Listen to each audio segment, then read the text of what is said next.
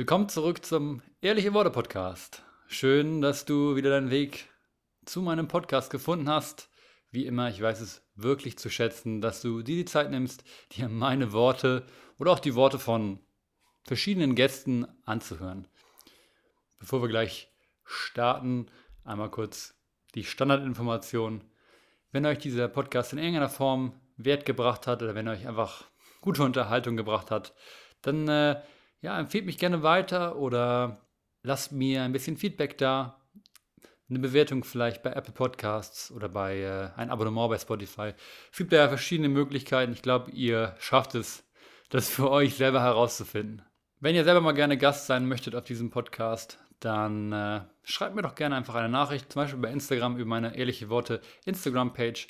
Oder wenn ihr jemanden kennt, der unbedingt mal Gast sein soll, dann äh, sagt mir gerne Bescheid. Ich bin immer offen für neue Leute und vor allen Dingen auch für neue Themen und, und andere Themen. Also ihr merkt schon, dass mein äh, Content sich letzten Endes, oder der Content auf diesem Podcast sich letzten Endes viel natürlich auch um die Themen dreht, die mich persönlich sehr interessieren und die mich persönlich auch sehr betreffen, sei es jetzt Yoga, Meditation, vegane Ernährung, Nachhaltigkeit, Bewusstsein etc.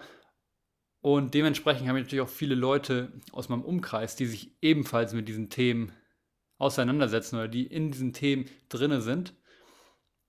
Und diese Leute habe ich halt auch als Gäste relativ häufig.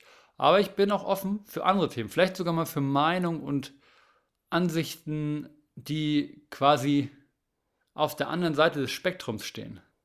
Also Leute, sagt mir gerne Bescheid. Vielleicht schaffen wir es ja, dass es zu einer Folge kommt. Jetzt aber zur heutigen Episode.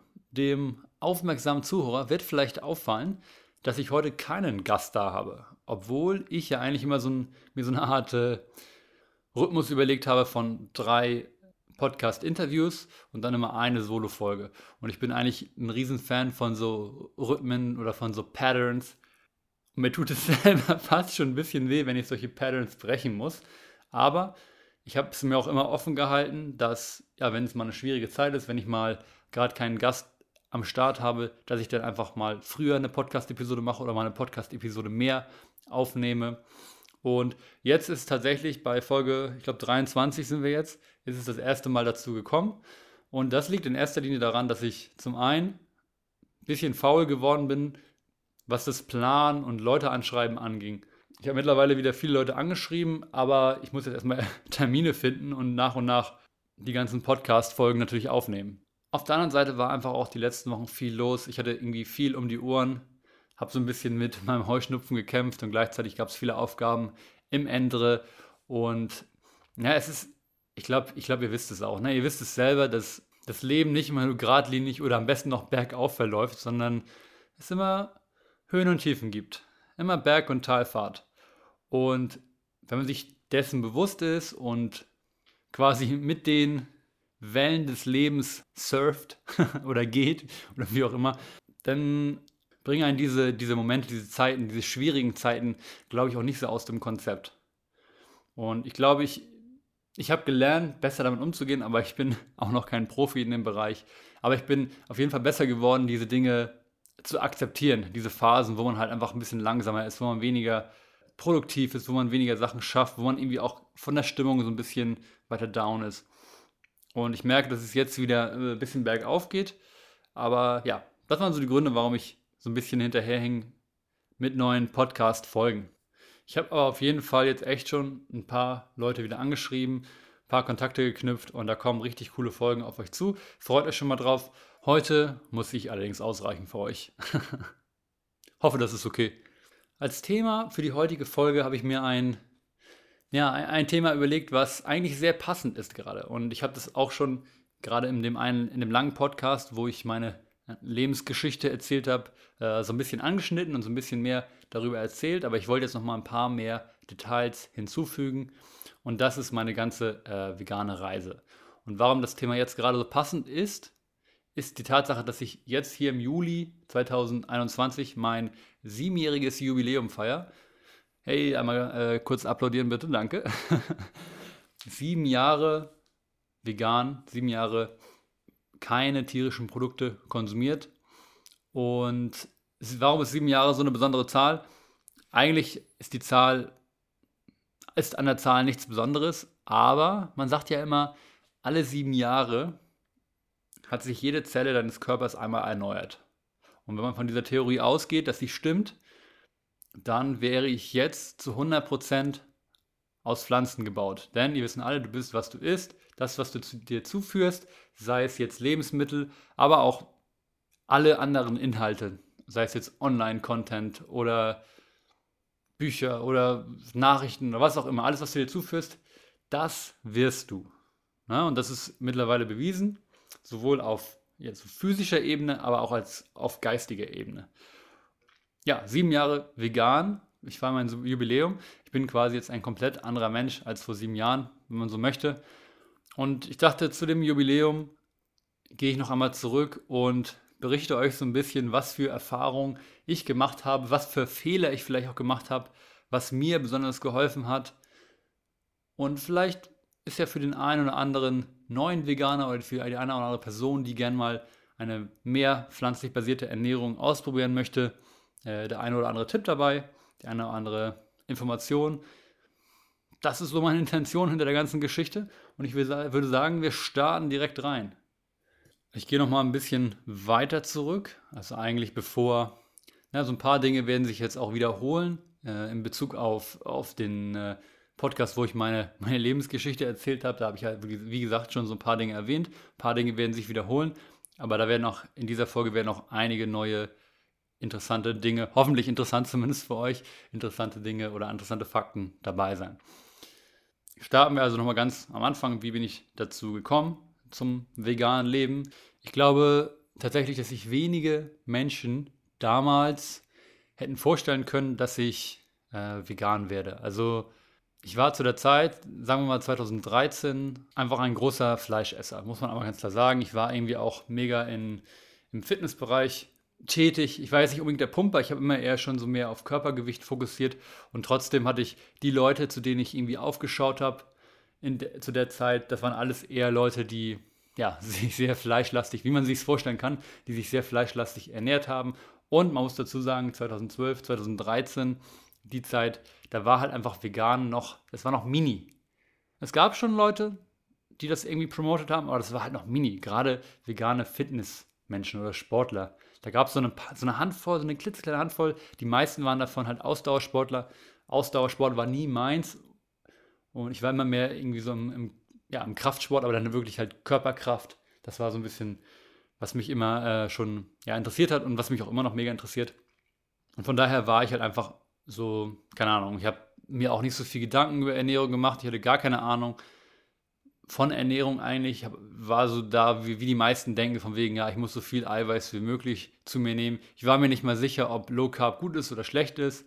Ne, ich habe hab eine Zeit lang, muss ich zu meiner Schande jetzt rückblicken erwähnen, äh, war ich ein riesen Flying Uwe-Fan, kennt ihr vielleicht?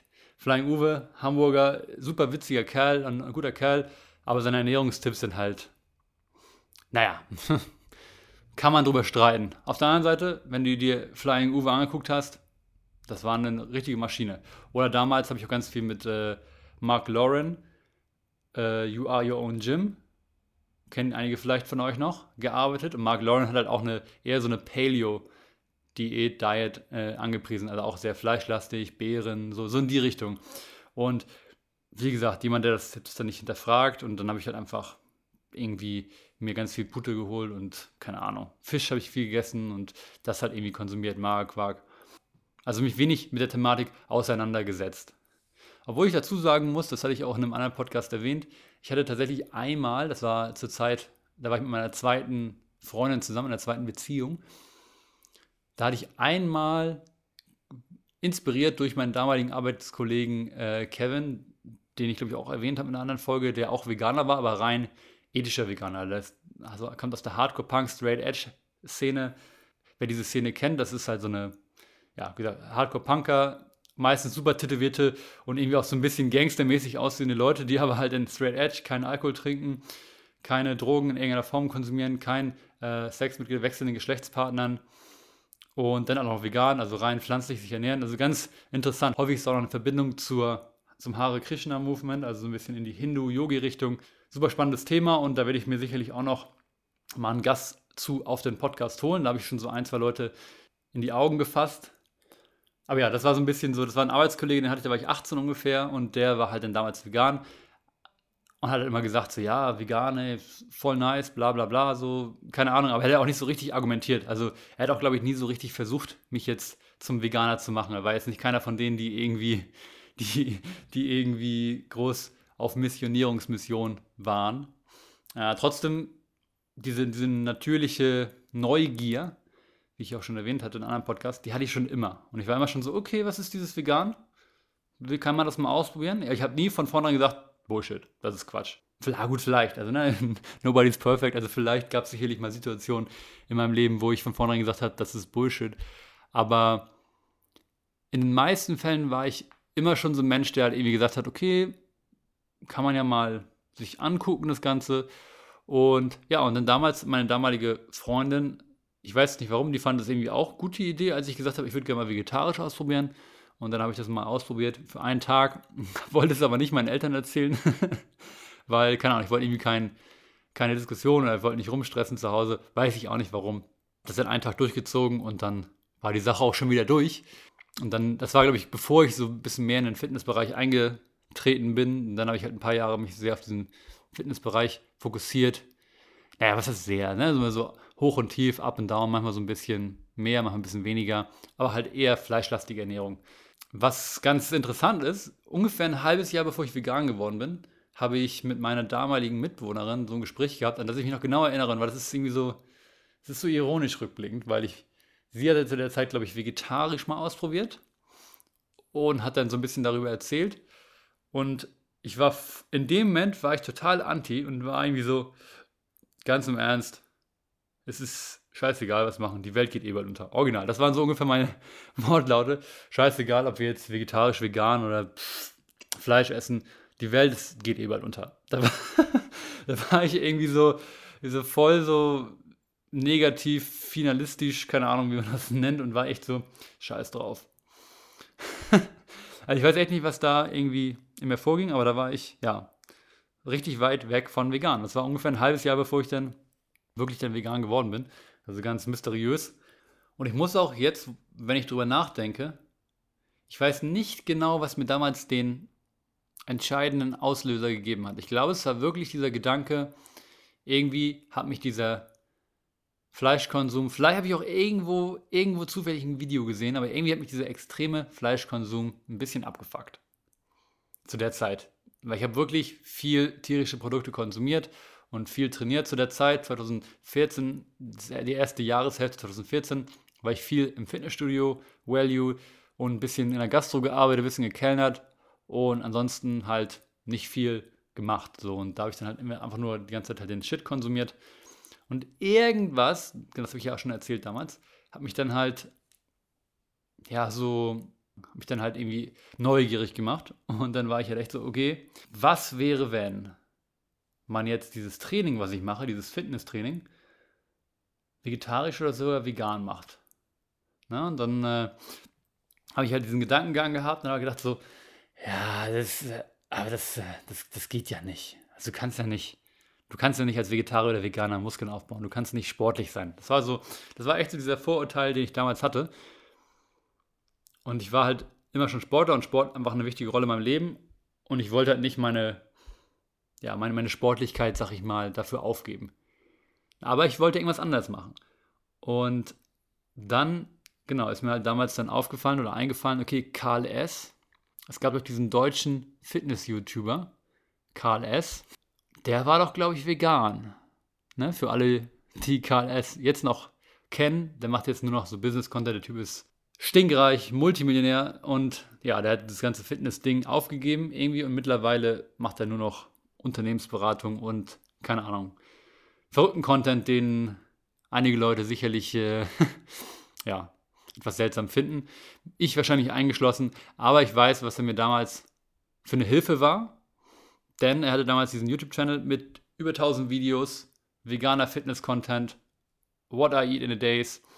Und ich habe es auch schon häufig erwähnt, das war alles, bevor irgendjemand darüber gesprochen hat. Es gab damals wirklich nur ich weiß nicht, ob den einige von euch kennt, Robert Cheek. Es ist so ein, schon so ein älterer Dude, das war so, der, der ist jetzt schon 20, 30 Jahre vegan. So einer der ersten amerikanischen veganen Bodybuilder. Dann gab es halt noch Tory Washington und das war's. Es gab niemanden. Es gab niemanden, der das gemacht hat. Und dieser Karl S., so ein deutscher Typ, der hat das halt alles schon irgendwie gemacht und der hat halt damals schon alle Infos auf seinem YouTube-Channel gehabt, wie man sich eigentlich vegan und vollwertig und sogar günstig vor allen Dingen, das war ihm ganz wichtig, dass es halt irgendwie günstig ist. Ne? Und der hat halt dann zum Beispiel ganz viel Bio-TK-Gemüse von Aldi oder so konsumiert. Ne? Ich meine, wir wissen alle, TK-Gemüse ist eigentlich ganz gut. Teilweise sogar besser als frisches Gemüse. Und der hat halt Riesenmengen davon konsumiert. Linsen, Reis, Früchte. Der Typ war riesen Kartoffelfan. Ich bin ja nie, nicht so der Kartoffelfan.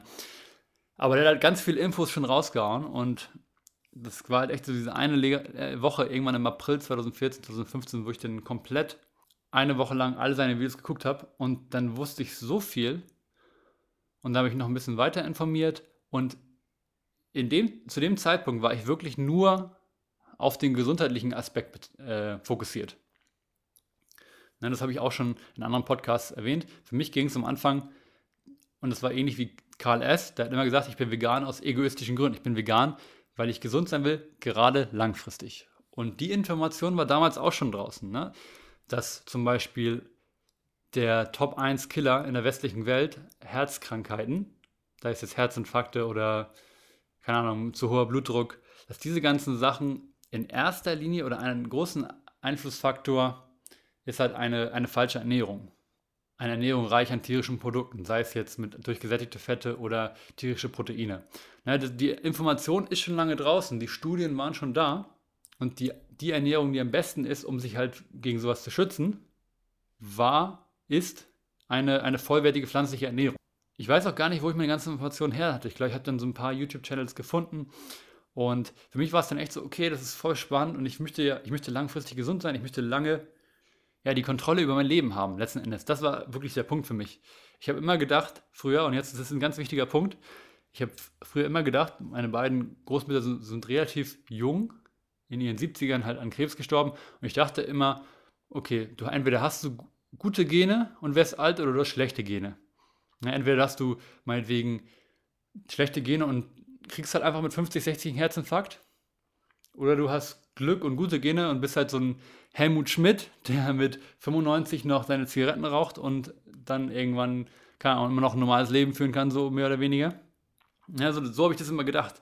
Und dann habe ich halt erst verstanden, okay, wir haben die Möglichkeit, unsere Gesundheit in die eigenen Hände zu nehmen. Das war für mich so eine krasse Erkenntnis, und das war eigentlich so der Startpunkt von so vielen Dingen. Ja, also ich habe das ja auch, glaube ich, schon in anderen Podcasts erwähnt, dass diese Erkenntnis, dass, dass wir die Kontrolle über unsere Gesundheit in unserem Leben übernehmen können. Kontrolle ist irgendwie ein ungünstiges Wort. Kontrolle klingt dann immer so krampfhaft schon wieder. Und das ist auch ein wichtiger Punkt. Es geht eher so um die Verantwortung für die Gesundheit in unserem Leben, dass wir die übernehmen können. Und das hat auch dazu geführt, dass ich dann später gemerkt habe, dass wir nicht nur dass wir auch mehr Verantwortung und mehr Dinge bewusster machen können in unserem Leben. Na, das, da, hat, da ist dann so der, der Gedankengang losgegangen. Aber ich wollte mich ja heute eher auf die vegane Ernährung fokussieren und so ein bisschen, welche Sachen ich ausprobiert habe und äh, ja, was ich so gelernt habe auf dem Weg. Aber genau, das erste Jahr war dann wirklich, ich habe ja dann angefangen im Mai 2014, habe ich dann gesagt, okay, take it easy, ich fange an mit zwei Monaten oder ich fange an mit vegetarisch und wenn ich mich bereit fühle, dann gehe ich auf vegan. Aber dann nach zwei Monaten war ich dann echt schon so, okay, pff, irgendwie konsumiere ich jetzt auch nur noch ein bisschen Joghurt. Eigentlich könnte ich den ja auch jetzt ganz vegan machen. Und ich glaube, in diesen zwei Monaten habe ich mich auch mehr mit dem ethischen Aspekt auseinandergesetzt. Das hatte ich am Anfang noch gar nicht. Ich glaube, ich, glaub, ich habe dann damals hier ganz einen Klassiker, für alle, die es noch nicht gesehen haben, kann ich sehr empfehlen. Gary Jurowski, Best Speech Ever oder so. Und dann dieses 101, 101 Reasons to Go Vegan. Es gibt da so ein paar Klassiker, die ich mir dann angeguckt und die haben natürlich dann in dem Zeitpunkt total Sinn auch ergeben und da habe ich mich dann halt viel mehr mit dem ethischen Aspekt auch auseinandergesetzt und dann war ich halt echt so, okay, ich weiß nicht, ob ich mich traue, vegan zu werden, aber wenn man wirklich 100% konsequent ja, kein Tierleid mehr zufügen will, dann muss man, glaube ich, diesen Schritt gehen. Und für mich war es auch schon immer, ich mochte, ich mag halt keine Heuchlerei. Ne, ich mochte noch nie, wenn Leute irgendwie irgendwas behaupten, aber anders handeln. Ne? Integrität, Heuchlerei, das sind so. Heute, ja, das, das, das hat mich immer schon abgefuckt. Und ich habe halt gemerkt, okay, irgendwie kann ich das jetzt mit gutem Gewissen, kann ich nicht vegetarisch machen oder wieder zurückgehen. Ne, ich habe jetzt diese Information gesehen und habe mir dann gesagt, okay, ich probiere jetzt dieses Vegan einmal aus. Und wenn ich merke, dass mir das gut tut, dann bleibe ich dabei. Und dann habe ich allen meinen Leuten um mich herum gesagt, hey, ich mache jetzt mal vegan, ich will das mal ausprobieren. Kann aber sein, dass ich in ein, zwei Wochen wieder zurückgehe. Und das, wie in einem anderen Podcast schon erwähnt, habe ich das immer wieder gesagt und immer wieder gesagt. Und auf einmal wurden aus Wochen Monate und aus Monaten wohl Jahre so ungefähr. Und äh, am Ende, ja, am Ende war ich dann irgendwie dann doch mehrere Jahre vegan und dann hat es auch keiner mehr hinterfragt. Ich muss an der Stelle auch ganz klar sagen, ich hatte einfach echt entspannte, sowohl eine entspannte Familie als auch entspannte Freunde. Da war keiner irgendwie, der mich geschämt hat, so wirklich. Und ähm, nicht, dass ich nicht auch auf solche Leute auf meinem Weg getroffen bin. Definitiv. Also die Konfrontation, die Veganer haben, die hatte ich auch. Die typischen Konfrontationen, die brauche ich, glaube ich, an der Stelle nicht erwähnen. Ne? Die typischen Fragen, woher bekommst du dein Eiweiß? Ich, mir, fällt gar nichts mehr ein, weil ich schon so lange diese Konfrontation gar nicht mehr hatte. Dann merkt ihr, wie krass ich halt in so einer, in so einer Bubble lebe, weil alle um mich herum mittlerweile irgendwie vegetarisch oder vegan sind. Mir, mir fallen diese Fragen gar nicht mehr ein, weil ich diese Konfrontation gar nicht mehr habe. Aber damals hatte ich sie definitiv. Damals war es halt auch einfach noch viel weniger populär. Aber ich war halt dann echt in meinem Modus und ich war halt dann auch, wie ich erwähnt habe, ich bin da drin aufgegangen, zu sagen, okay, ich mache irgendwas anders als alle anderen. Das hat mich angestachelt. Ne? Und ich war dann auch ehrgeizig. Ich habe dann gesagt, okay, ich will jetzt auch irgendwie mit der veganen Ernährung meine Top-Gesundheit erreichen. Ich war mir auch bewusst, dass es natürlich vielleicht ein paar Jahre dauern kann. Auch einfach, um dann ein Vorbild zu sein für andere, dass andere dann halt vielleicht sehen, okay, ihm geht es so gut mit der veganen Ernährung, er sieht so gesund aus, er fühlt sich so gut, er schläft so gut, er kann trotzdem richtig gute sportliche Leistungen bringen, dass ich damit andere Leute halt auch irgendwie inspirieren kann, ja, das vielleicht mal auszuprobieren. Ne, das war so eine Art, das war damals schon eigentlich die Art Aktivismus, wie ich sie bis heute lebe, nämlich vorleben statt vorbeten. Ich hatte zwar zwischendrin auch mal so eine Phase, wo ich versucht habe, so ein bisschen zu missionieren, aber das das, ja, das war nicht meins. Das, das war echt nicht meins. Ich möchte jetzt aber nochmal ganz kurz ein bisschen mehr auf die verschiedenen Formen von Veganismus, die ich ausprobiert habe, eingehen. Ganz am Anfang, die ersten Monate, war ich dann wirklich, habe ich mich relativ ähnlich wie Karl S. ernährt und das war eigentlich schon richtig gut und eigentlich ernähre ich mich mittlerweile wieder genauso wie, wie damals. Damals habe ich nämlich wirklich dann sehr viel Fokus, weil Karl S. halt Bodybuilder war, auch auf sehr eiweißreiche äh, pflanzliche Produkte gelegt. Da hatte ich wirklich dann auch Angst, zu wenig Eiweiß zu mir zu nehmen, also ganz am Anfang.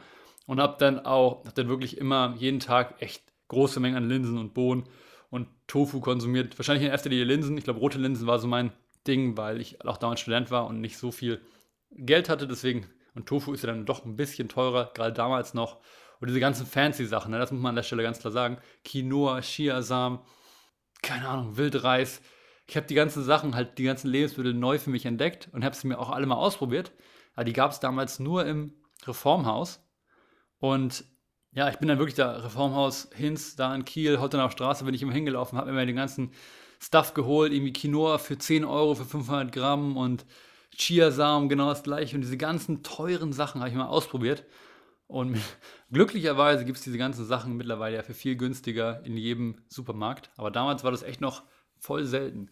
Und deswegen habe ich mich viel mehr auf so Linsen fokussiert und sowas. Ne? Ich bin dann immer in diese türkischen Supermärkte gegangen, habe dann so einen 10 Kilo Sack Linsen, 10 Kilo Sack Reis, diese ganzen Sachen geholt, diese großen TK, wie ich schon erwähnt habe, TK-Gemüsesachen, Kaisergemüse und habe dann auch immer wirklich diese, so eine großen Töpfe gemacht, einfach ganz viel Gewürze reingeschmissen, Reis, Linsen, ja, diverse Gemüse, alles zusammengekocht und dann hatte ich halt einfach so eine riesen Pötte die super eiweißreich waren, auch, ja, und eigentlich perfekt. Also du, du hast da alles drin gehabt. Ne? Ich habe auch mega darauf geachtet, dass ich immer alle Nährstoffe alles drin habe. Habe natürlich auch direkt Vitamin B12 Supplements geholt.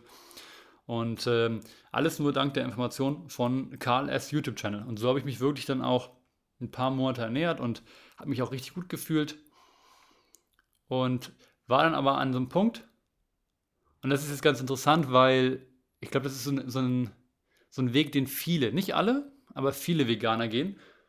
Und das ist so dieses, okay, ich will noch mehr, ich will es noch perfekter, ich will noch die perfektere Ernährung, ich will es noch mehr optimieren.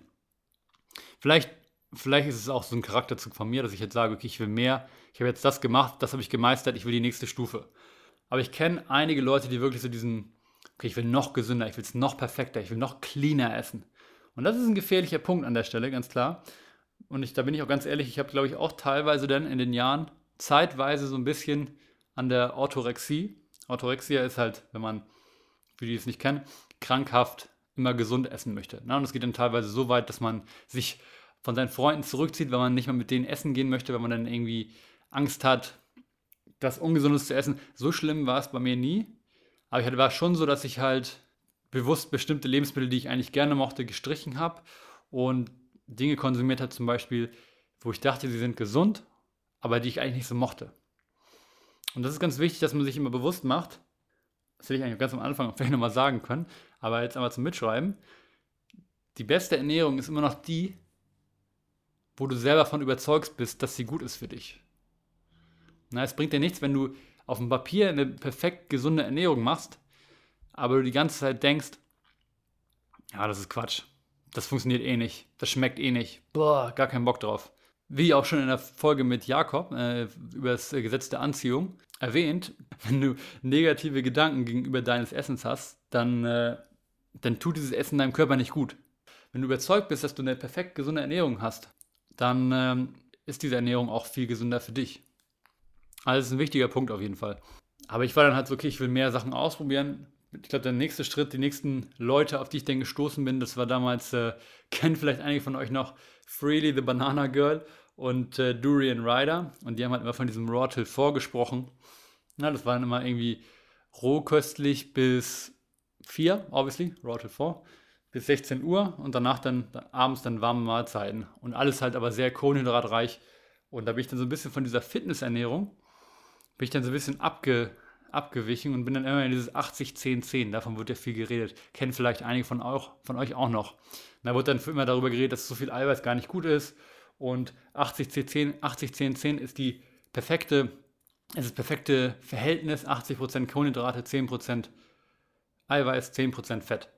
Und das ist spannend, weil ich habe diese Dinge, und das ist auch ganz, ein ganz wichtiger Punkt, ich habe diese Dinge von diesen YouTubern letzten Endes auch einfach nicht wirklich hinterfragt, sondern die haben es gesagt und ich habe gedacht, okay, so wie die das erklären, macht das Sinn. Aber es gibt in dem, es gab zu dem Zeitpunkt keine wirklichen Studien, die das jetzt irgendwie belegen, dass 80, 10, 10 die ideale Form von Ernährung ist. Ne? Ich meine, jeder Mensch ist einfach unterschiedlich. Einige Menschen haben einen höheren Eiweiß- oder einen höheren Fettbedarf.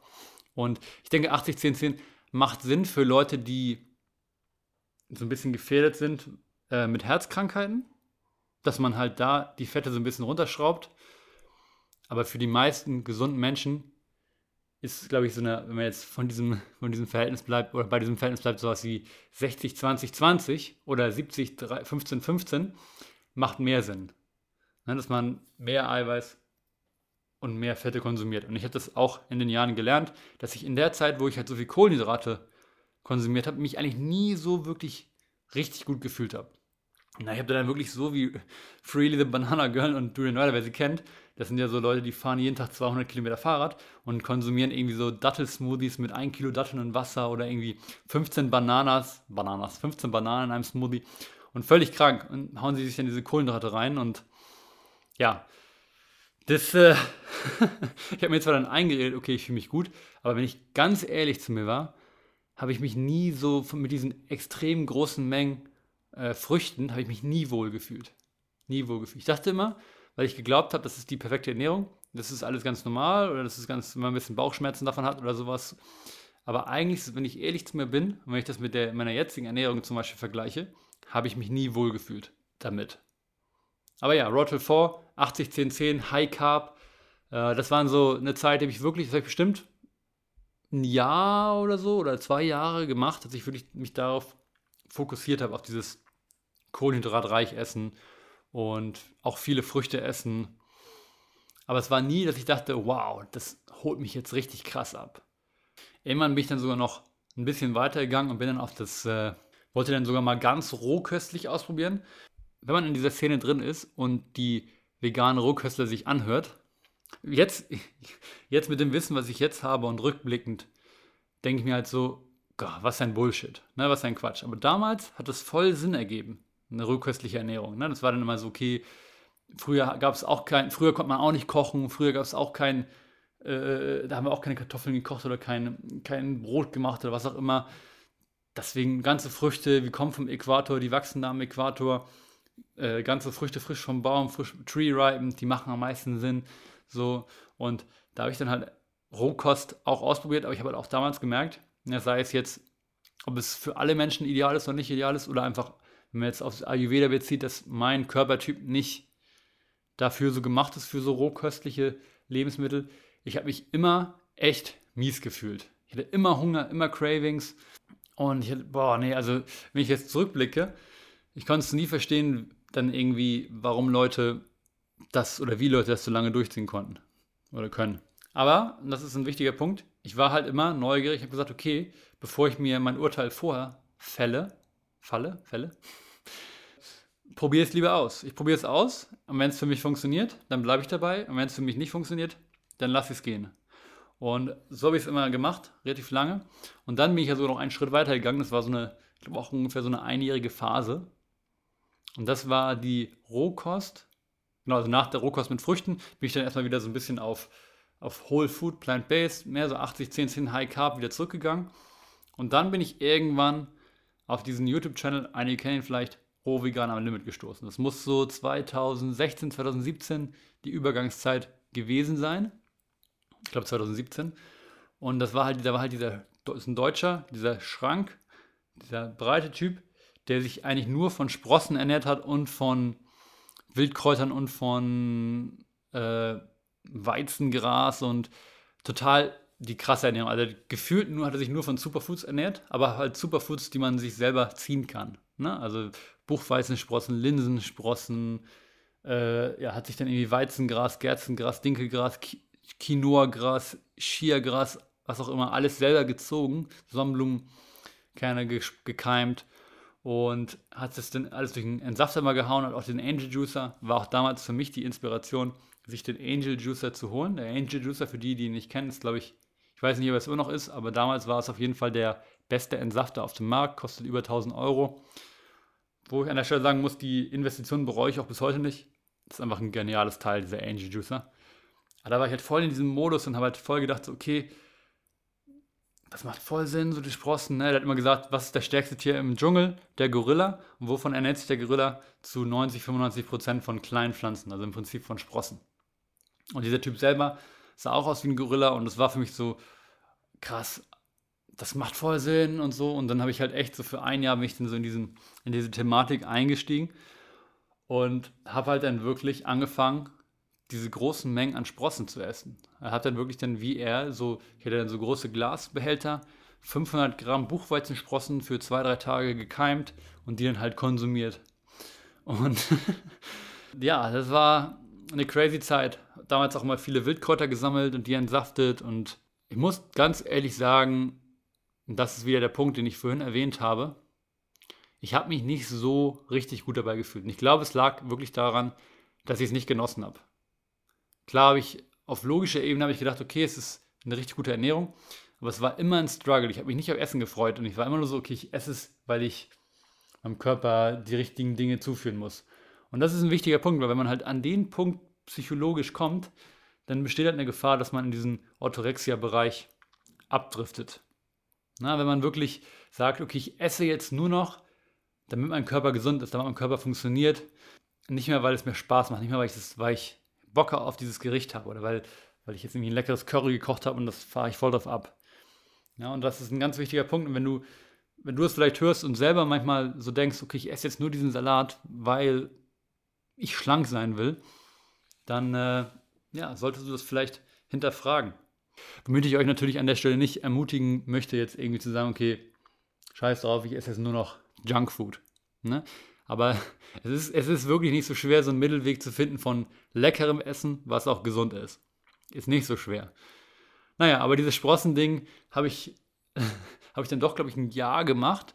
Und In der Zeit habe ich auch damals die Schwefelkur von Dr. Probst, ich weiß nicht, ob von dem für die eine oder andere Person was, was sagt, äh, probiert. Auch ganz, ganz crazy shit, wo du halt dann irgendwie so anorganischen Schwefel einnimmst und dann dadurch deinen Körper irgendwie in irgendeiner Form extrem entgiftest mit so Algenkapseln. Ich weiß es gar nicht mehr. Ich habe das damals auf meinem YouTube-Channel dokumentiert und die Videos haben auch extrem viele Aufrufe bekommen, weil es war damals so ein, das war so ein bisschen, so ein bisschen viral in der Szene und viele Leute haben sich dafür interessiert und äh, ja, da bin ich dann auch, habe ich echt viele Follower dazu bekommen zu der Zeit. Ob mir das wirklich was gebracht hat, damals die Schwefelkur, keine Ahnung.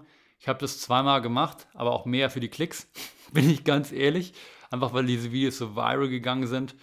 Und dann habe ich irgendwann gesagt, okay, Dr. Probst, ich habe dann irgendwann auch ein bisschen ein paar negative Sachen über den gehört. Und habe ich dann gesagt, so ja, ich will irgendwie nicht mehr so wirklich mich mit dem, mit dem in Verbindung gebracht werden. Und habe das dann, habe dann die Videos später alle gelöscht. Deswegen existieren sie auch nicht mehr. Aber das war eine crazy Zeit. Das war eigentlich auch die letzte, das letzte Mal, dass ich so eine verrückte Ernährungsform für mich ausprobiert habe. Eine verrückte, verrückte Variante der veganen Ernährung, sag ich mal. Weil kurz danach bin ich dann nämlich nach Australien gegangen. Das war dann 2018, Ende 2018. Und als ich dann in Australien war und dann im, vor allem die ersten Monate im Hostel gelebt habe, dann war natürlich nichts mehr mit Sprossen ziehen und mit irgendwie äh, äh, entsaften. Und da habe ich dann gesagt, okay, ich, ich gehe vielleicht einfach wieder zurück dahin, wo ich ganz am Anfang war und das ist einfach so eine ausgeglichene Whole Food Plant-Based, ne? also ganze Lebensmittel pflanzenbasiert, auch so ein bisschen wie Dr. Michael Greger es promoted. Dr. Michael Greger ist, glaube ich, vielen ein Begriff. Uh, How Not to Die, falls ihr den nicht kennt, oder nutritionfacts.org. Es ist so die To-Go-Adresse, wo ich Leute hinschicken würde, wenn sie sagen, ich würde mich gerne mit dem gesundheitlichen Aspekt der veganen Ernährung auseinandersetzen. Dr. Michael Greger, absolute Legende. Und habe dann gesagt, okay, ich bin im Hostel, ich koche einfach jetzt wieder große Mengen von gesundem Essen, was meistens irgendwelche Currys waren, mit viel Gemüse, Linsen, Reis, wie eigentlich ganz am Anfang. Ich koche mir sowas vor, damit ich immer irgendwie Essen habe und nicht andauernd irgendwie essen gehen muss, weil ich wollte viel Geld sparen fürs Reisen und so weiter und so fort. Und da bin ich dann langsam wieder zurückgekommen in diesen ja, so wie ich ursprünglich eigentlich gestartet bin und so wie ich ursprünglich gegessen habe. Und so wie es dann auch eigentlich von den meisten, ich sag mal, pro Pflanzen, pro veganen Ärzten und auch mittlerweile, ich meine, es hat sich so viel getan, so viele neue Studien sind rausgekommen, die belegen, dass irgendwie so eine zumindest größtenteils pflanzliche Ernährung ideal ist für den Menschen, wenn sie richtig durchgeführt wird gerade für, gerade auf lange Sicht, gerade auf, äh, ja, gerade wenn man lange gesund sein möchte, gerade auf, aus der Perspektive gesehen. Und was ich vor allen Dingen auch gemerkt habe, diese Art, sich so zu ernähren, einfach nur Whole Food Plant-Based, aber auch so, aber auch nicht jetzt irgendwie auf Krampf, auf so ein paar Lebensmittel ver verzichten. Ja? So Kokosmilch zum Beispiel ist so ein Ding, das steht immer so ein bisschen in der Kritik, so als nicht idealstes Lebensmittel, wegen, weil es so relativ viele hohe gesättigte Fette hat. Aber ganz im Ernst, Kokosmilch ist geil im Curry. Ne? Und da verzichte ich dann halt nicht drauf. Und da also den Mittelweg zu finden, oder den habe ich für mich gefunden, hat für mich extrem viel gebracht, weil ich habe gemerkt, dadurch, dass ich halt nicht mehr so viel, meine Gedanken nicht mehr so ums Essen und um dieses, ich muss das perfekte, gesunde Essen finden, gekreist haben, hat mir das so viel Energie wieder zurückgegeben. Und ich habe mich einfach dann wirklich viel besser gefühlt. Also ich habe mich dann damals in Australien, obwohl ich im Hostel gelebt habe und in einer shitty Hostelküche kochen müsste, musste, habe ich mich trotzdem richtig wohlgefühlt. Ich meine, da kamen sicherlich auch noch andere Gründe dazu, als ich dann in Australien war, warum ich mich super wohlgefühlt habe. Aber ja, letzten Endes habe ich halt diese Art des Kochens, auch als ich dann länger in Melbourne gelebt habe und da gearbeitet habe, da habe ich ja auch so weitergekocht, immer vorgekocht, immer Overnight Oats zum Beispiel morgens fertig gemacht für morgens zum Frühstück. Und im Prinzip ernähre ich mich bis heute, bis dato, bis heute äh, Juli 2021 jetzt so. Der einzige Unterschied ist, dass ich wieder meinen mein Mix, äh, meinen mein Safter am Start habe und den ab und zu mal anschmeiße und mir noch ein paar gesunde Säfte nochmal auspresse. Aber ansonsten bin ich immer noch Riesenfan von diesem Whole Food Plant-Based. Äh, vielleicht, weil ich relativ viel Sport mache, versuche ich ein bisschen höher im Eiweißgehalt zu gehen. Habe keine Angst vor Fetten, definitiv nicht. Für mich ist das die ideale Ernährung. Für mich. Ich möchte an der Stelle ganz klar sagen, für jeden Menschen, ne, jeder Mensch muss für sich irgendwie selber seine ideale Form einer Ernährung herausfinden. Aber wovon ich definitiv überzeugt bin, ist, dass wenn man eine pflanzenbasierte Ernährung einigermaßen richtig macht, einigermaßen auf die kritischen Nährstoffe achtet, die dann einfach supplementiert oder halt vielleicht mehr von den Lebensmitteln konsumiert. Na, gutes Beispiel, Zink ist nicht so leicht zu kriegen, aber ich persönlich konsumiere einfach super viel Tahini, ne, Sesam. Sesam ist eine große, gute Zinkquelle. Ich liebe Tahini, ich mache das eigentlich in jede Mahlzeit rein. Äh, damit ist mein Zink zum Beispiel abgedeckt aber ich supplementiere Vitamin B12 und Vitamin D3 und K2 eigentlich das ganze Jahr. Habe jetzt auch angefangen, Omega-3s zu supplementieren, auch wenn ich eigentlich regelmäßig Leinsamen geschrotet konsumiere. Trotzdem einfach nochmal um einen sicheren Weg zu gehen oder um auf der sicheren Seite zu sein.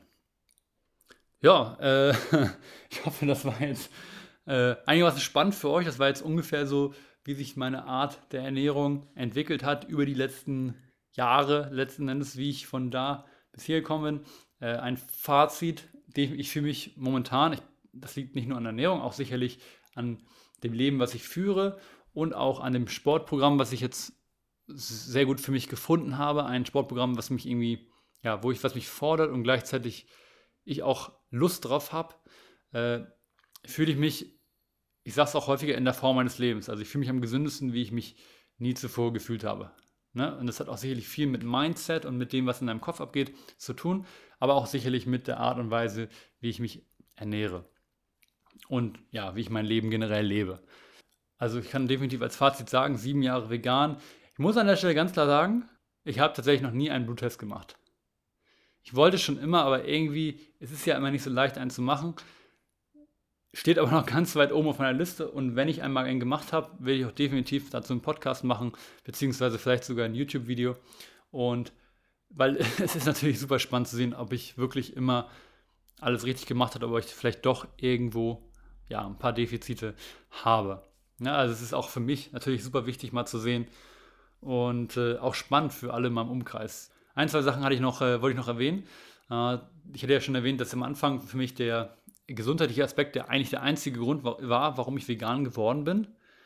Dann habe ich irgendwann mich ein bisschen mehr mit dem ethischen Aspekt auseinandergesetzt. Ne? Habe zum Beispiel dann diese, diese Speeches auf YouTube, ne? Best Speech Ever, Gary Jurowski und, äh, und so mir angeschaut. Da habe ich mich dann mehr mit den ethischen Aspekten auseinandergesetzt. Habe dann auch mal bei Earth Links reingeschaut. So eine der OG-Dokumentationen, ganz schlimme Dokumentation. Da habe ich zwei Minuten reingeschaut, gesagt, okay, brauche ich mich nicht weiter anschauen, brauche mich nicht weiter quälen mir irgendwie Tiere beim, beim äh, geschlachtet werden anzuschauen.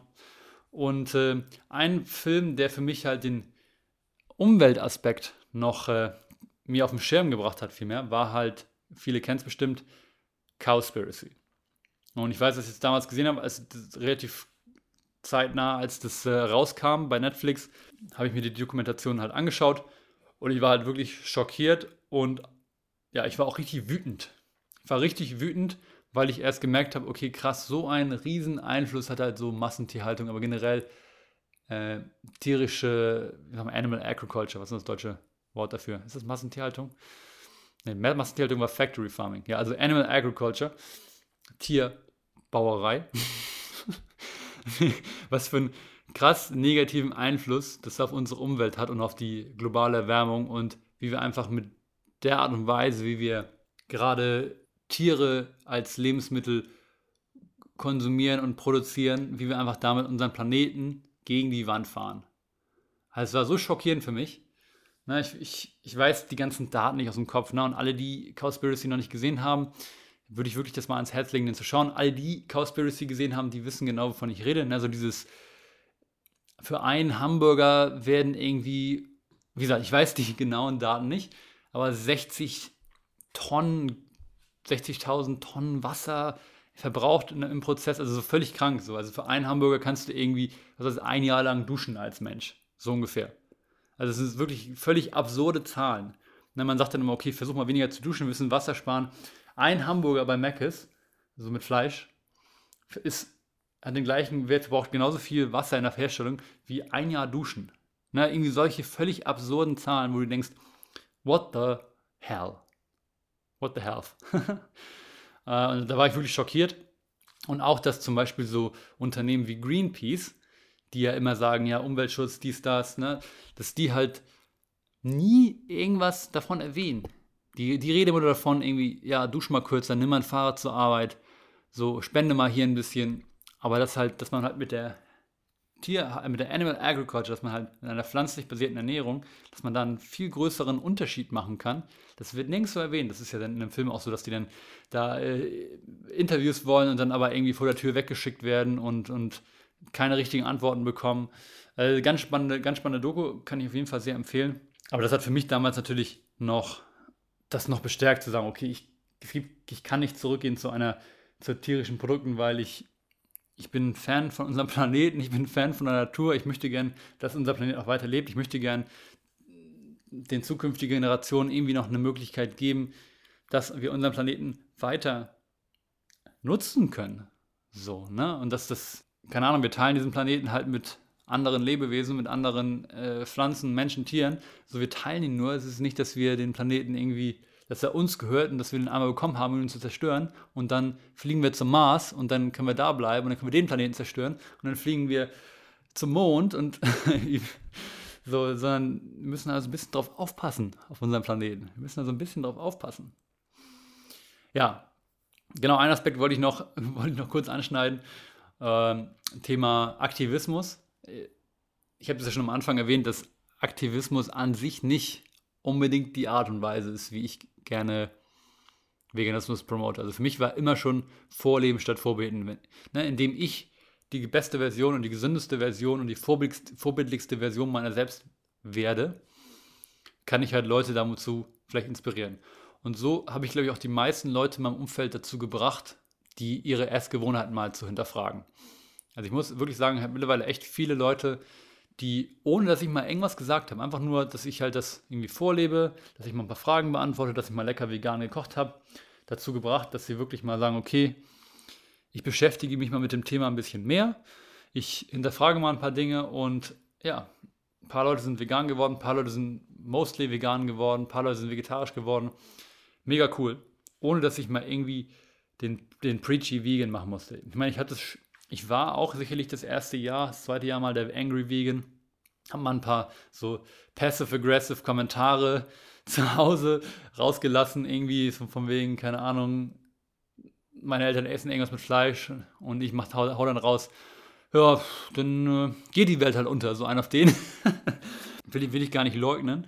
Aber ich habe für mich erkannt, das ist nicht die Art und Weise, wie ich das Thema vermitteln möchte, weil es mir zu viel Energie kostet. Na, ne, und ich versuche halt immer Energie zu sparen. Menschen versuchen generell immer Energie zu sparen und ich, ich kann nicht in diese Konversation reingehen mit den Leuten, weil es mich zu wütend macht und zu viel Energie kostet. Und deswegen habe ich auch immer riesen Respekt vor Leuten, vor Aktivisten, die wirklich das machen, ne? die wirklich das über Jahre machen und da rausgehen und den Kontakt suchen und wirklich auf den Straßen meinetwegen Leute anquatschen.